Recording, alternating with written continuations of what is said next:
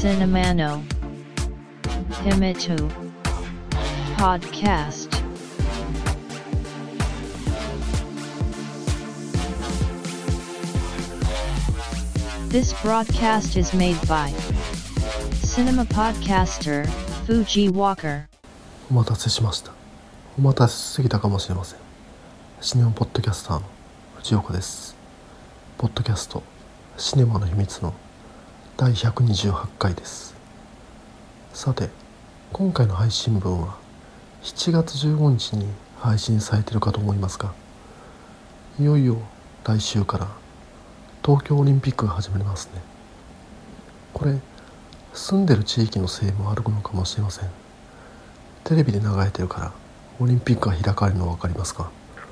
どうにも実感が湧きません。これは前回のリオオリンピックと同じですね。気がつけばその日が来ている。開催地である東京はまた雰囲気が違うんでしょうね。20年くらい前に東京で暮らしてた時東京オリンピック招致と書かれたラッピングバスが走っていてああまたオリンピックやるんだと思ったもんですがついに来たわけですね。しかしながらあいにくの緊急事態宣言下のオリンピックとはなりましたがテレビの前でささやかな応援を行いたいと思います。そんなこんなでシネマの秘密第128回始めます。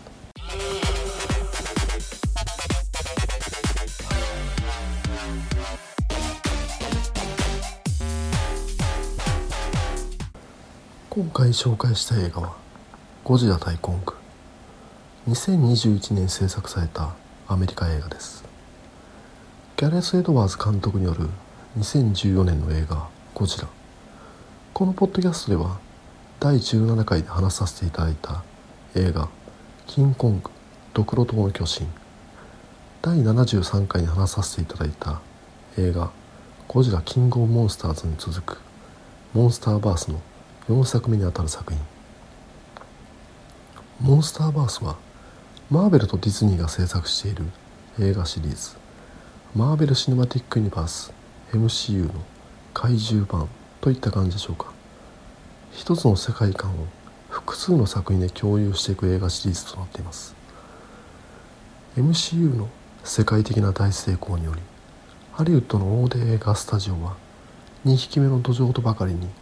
それぞれユニバースを構築。ワーナーと DC コミックによる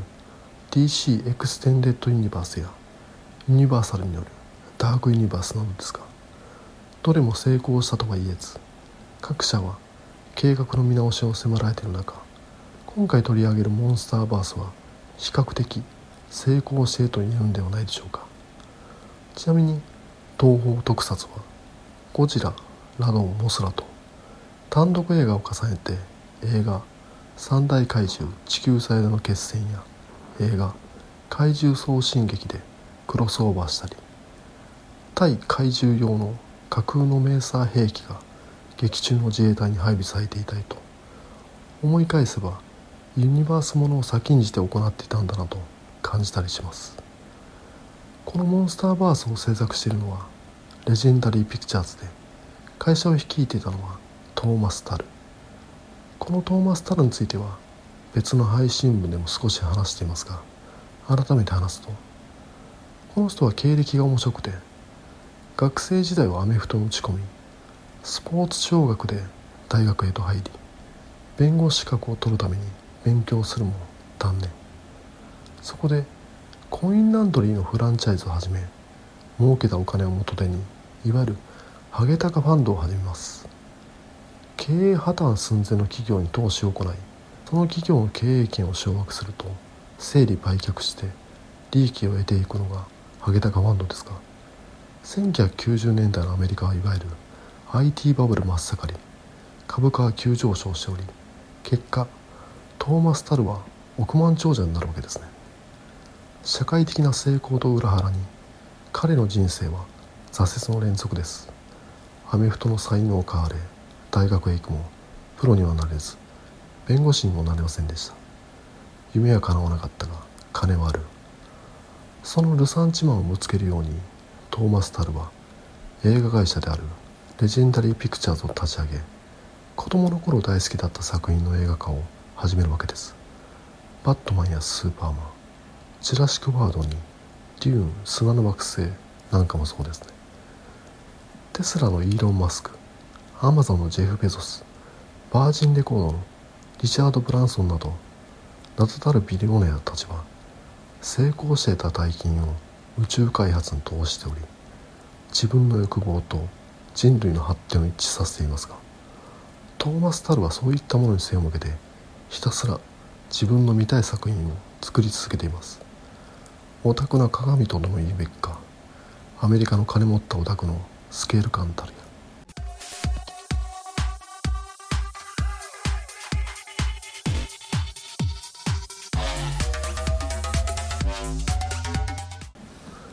レジェンダリーがキングコングの映画を制作すると発表した2014年。当初はユニバーサルでの配給が予定されていました。いわゆるギャレゴジはワーナーブラザーズの配給ですからその時点ではモンスターバースという名称もなくゴジラとコングが将来スクリーンで共演することになると噂はしてもユニバーサルとワーナーといった配給会社の壁があるのでは誰も実現はしないと思ってました。ゴジラとガメラの共演を長年特撮ファンは期待していますがそれと同じですね。それが2015年に突如キングコング映画の配給先がユニバーサルからワーナーへ変更したと発表されます。ちなみにこの変更によりユニバーサルがキングコングという名称の権利を保有しているため劇中決してキングコングとは呼ばれず単なるコング扱いという事態に陥ってます。公開されたキングコング映画であるキングコングドクロ島の巨神ではギャレゴチで登場した秘密機関モナークが登場。エンドクレジットでは次回作ではゴジラとキングギドラが激突することが示唆されるなど将来的にゴジラとコングがスクリーンで激突することが明示されたわけです。しかしこのトーマス・タルが立ち上げたレジェンダリー・ピクチャーズですが2010年代に拡大を続けた中国の映画市場を牽引した中国の複合企業であるワンダグループの傘下に2016年に収めます。ワンダグループは元人民解放軍所属といった経歴を持つワン・ジエンリンが1980年代に始めたもので当初は解放軍時代のコネをもとに大連で住宅開発を行いますが鄧小平による改革開放路線が突き進んだ1990年代ともなると中国の各都市でも住宅の供給を始めます。2000年代となるとアメリカの大手ウォルマートと組んで中国各地にショッピングモールを建設。2010年代には文化事業の分野へ進出を決め世界最大の映画館チェーンである AMC を買収。今ではワンジエンリンは世界最大級のメディア複合体を率いています。これ戦略としてうまいですよね。まず家を作って住む人が増えると近くに複合施設を作り生活レベルを向上させその複合施設で消費されるコンテンツの制作を行い分解意識を高める。うまいこと消費のサイクルができています。しかしながら自分たち以外のものが中国で強大な力を持つことを警戒する中国共産党は2017年以降海外進出を行っている企業の監視を行うことを決めておりワンダグループもその対象となっております。さてこの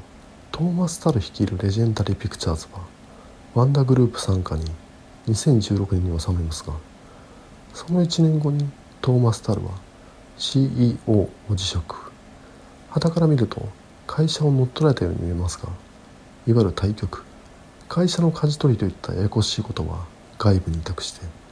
自身は好きなコンテンツの制作に慢心しているとも見えます。さて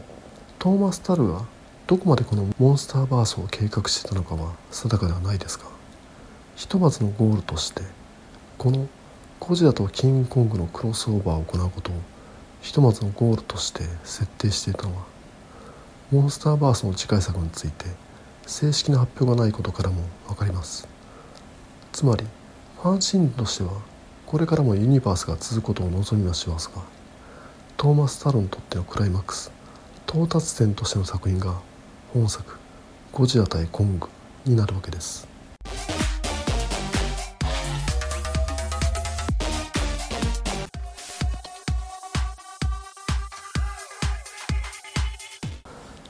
さてそのお話はというと映画情報サイトの映画 .com によるとこんな感じ。モンスターの戦いで壊滅的な被害を受けた地球。人類は各地で再建を図り特務機関モナークは未知の土地で危険な任務に与えながら巨大怪獣のルーツの手がかりをつかもうとしていた。そんな中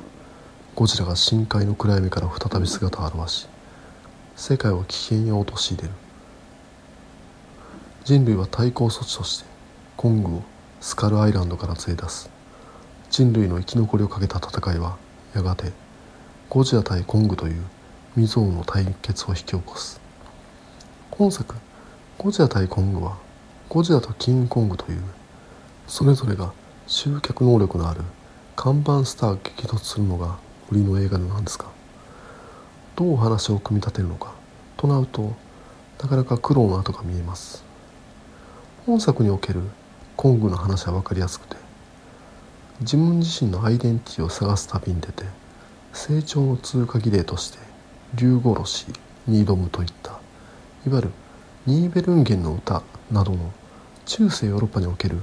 英雄文学の基本フォーマットにのっとっており我々はコングの成長感を楽しむことができるわけです。彼はもちろんいわゆるモンスターですからセリフがないのですがエルビス・プレスリーやボビー・ウィントンホリーズなどのロックンロールバラードを劇中に使用することで感情表現の補足を行っています。こういった分かりやすい音楽演出をゴジラに対しては行っていないこともあるんでしょう。コングと比較するとより明確になりますがゴジラ側の話が飲み込みづらくなっています。本作におけるゴジラはコングの太古からの宿敵として設定されています。ゴジラは他にも予定があってもコングの存在を感知するや仕事をほっぽり出してでも行動を邪魔しにかかります。本作におけるゴジラの目的はキングギドラの骨を探すことであり前作で倒したキングギドラを人類が活用していることに対して怒っておりそれを阻止することが目的です。つまりゴジラの劇中における行動原理は2つあるわけです。コングの邪魔をするのと人類に喝を入れる。通常の映画であればどちらを優先するべきかといった葛藤がゴジラに生じるようなもんですがゴジラは怪獣ですからそういったものは生じません。また自分でペラペラと素性を話すキャラクターであれば行動原理が2つあっても都度理由を話してくれれば明快ですがゴジラは怪獣ですから見ている我々は察するしかないわけでまた邪魔される者同士つまりコングと人類が共闘してゴジラに挑む構図になれば分かりやすいですがそうはなっておらずなかなか飲み込みづらい感じとなっています。つまりこれ作劇上の問題があるわけですね。因縁があると説明するからゴジラとコングが激突するのを描くことはできるが背景として高層ビルが立ち並ぶ都市で戦わせたいので両者を街中へ連れてくる必要がある。しかし前作でゴジラをヒーローとして描いた以上は街を襲いに現れるというのでは辻褄が合わない。街へ現れる必然性を作るためにキングギドラの骨を使っている。この結果ゴジラは2つのことを背負ってしまったわけです。このややこしい状況を整理し観客に説明してくれるポジションがいるわけですがそれが前作から引き続き登場するミリー・ボビー・ブラウンご一行となるわけですね。彼女らはゴジラが街へと現れる理由について調べますがコングとの因縁についてはノータッチです。それはコング側に寄り添うアレクサンダー・スカルスガードご一行が説明します。これミリー・ボビー・ブラウンご一行はひょんなことからハイパーループに乗ってアメリカから香港へと移動しますが一回経由地として南極を挟んでコング側に寄り添うアレクサンダー・スカルスガルドご一行と一回合流して目的を整理して動いた方がもっと分かりやすくなったのではと感じます。本作のオープニングクレジットはゴジラとコング。それぞれのこれまでの戦いを示す記録映像がモンタージュされておりいよいよ両者がついに相まみえると気分が高まるわけです。本作の予告編でもクリスクラシックのヒップホップナンバー「Here We Go」が使用されるなどスーパーヘビー級同士の激突を期待するわけです。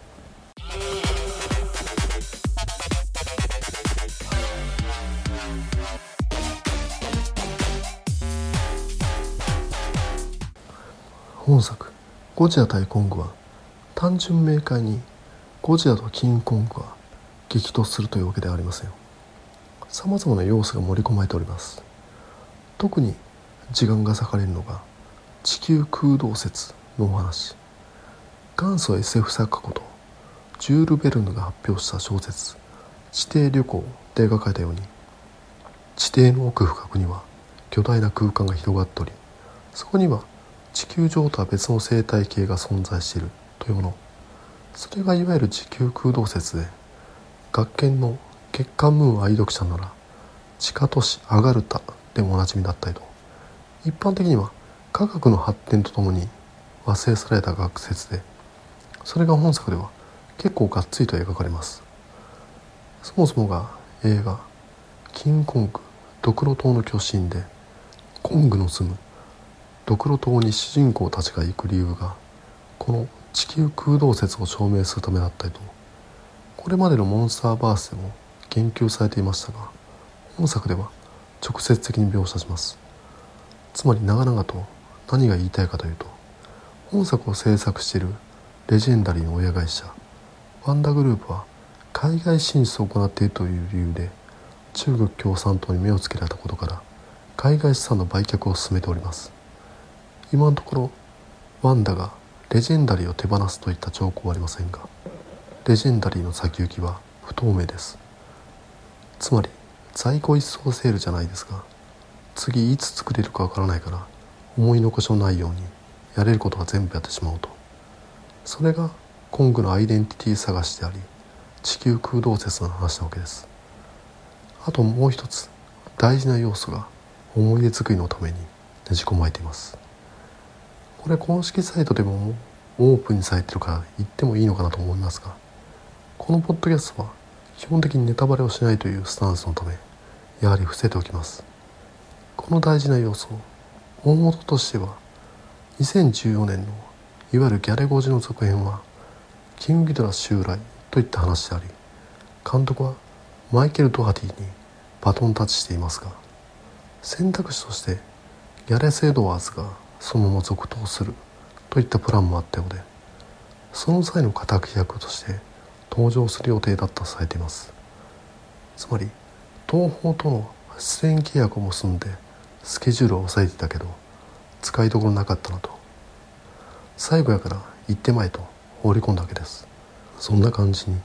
やりたいことやってみたのが本作。結果ストレートな激突ものではないので話としてはどちらかった印象。これをライド感のある編集マジック力技でやるわけです。結果根拠の描写や感情表現彼と交流することとなる口の聞けない少女など胸に迫るものがありますがその他のキャラクターは結構めちゃくちゃです。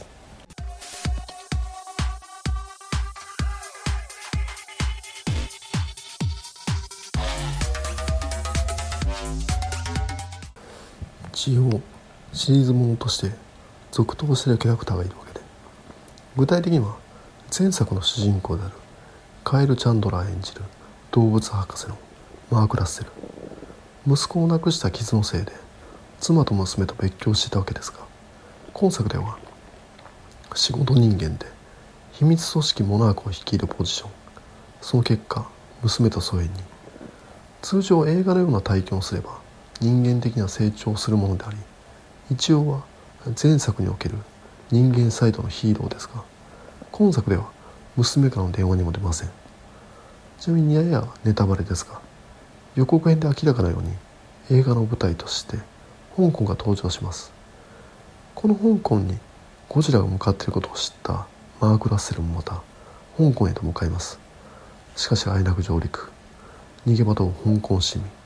おいマーク・ラッセルよと。モナークは市民を守るために避難指示を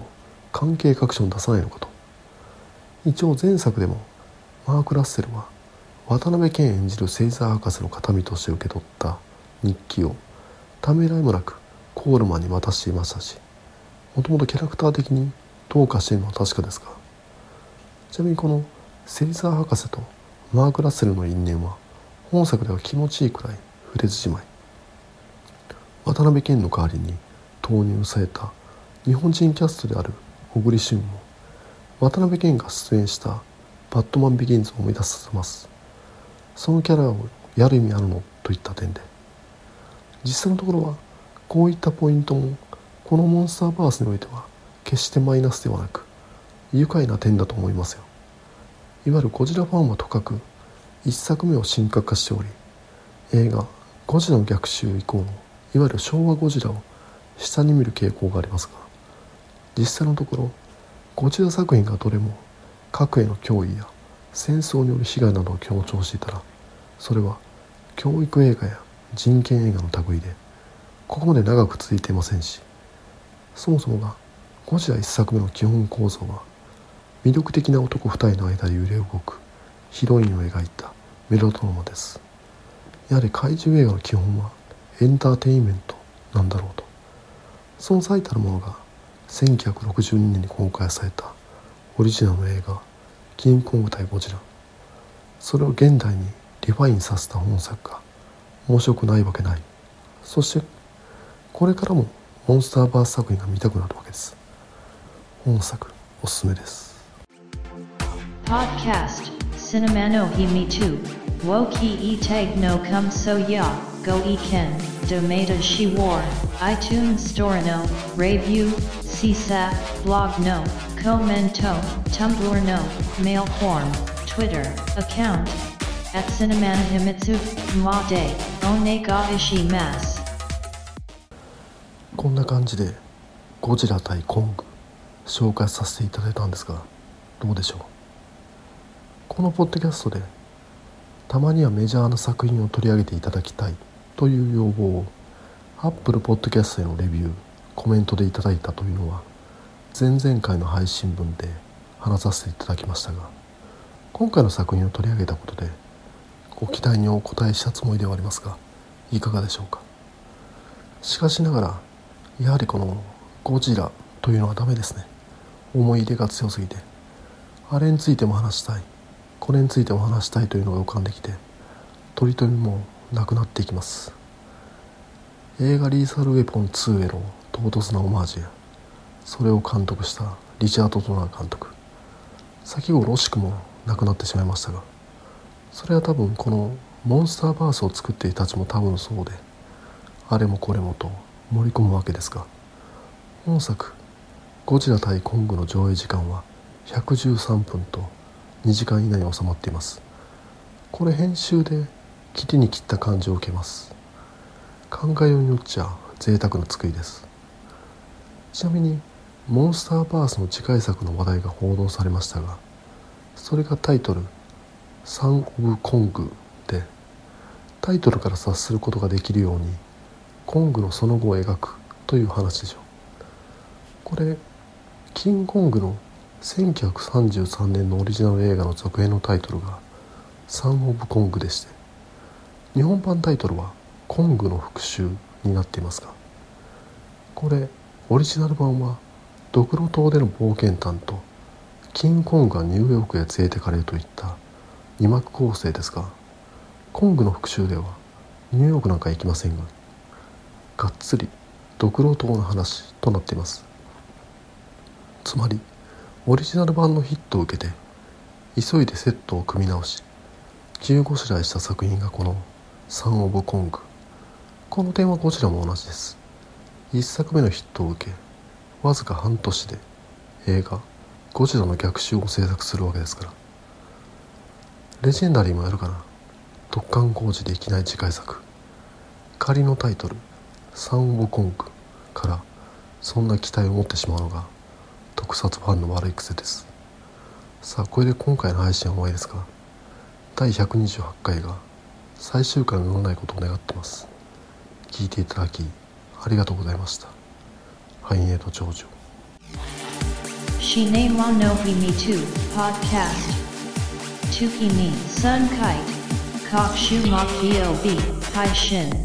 バッーワン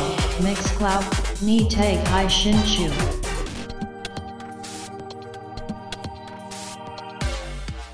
In to enjoy the next broadcast distribution.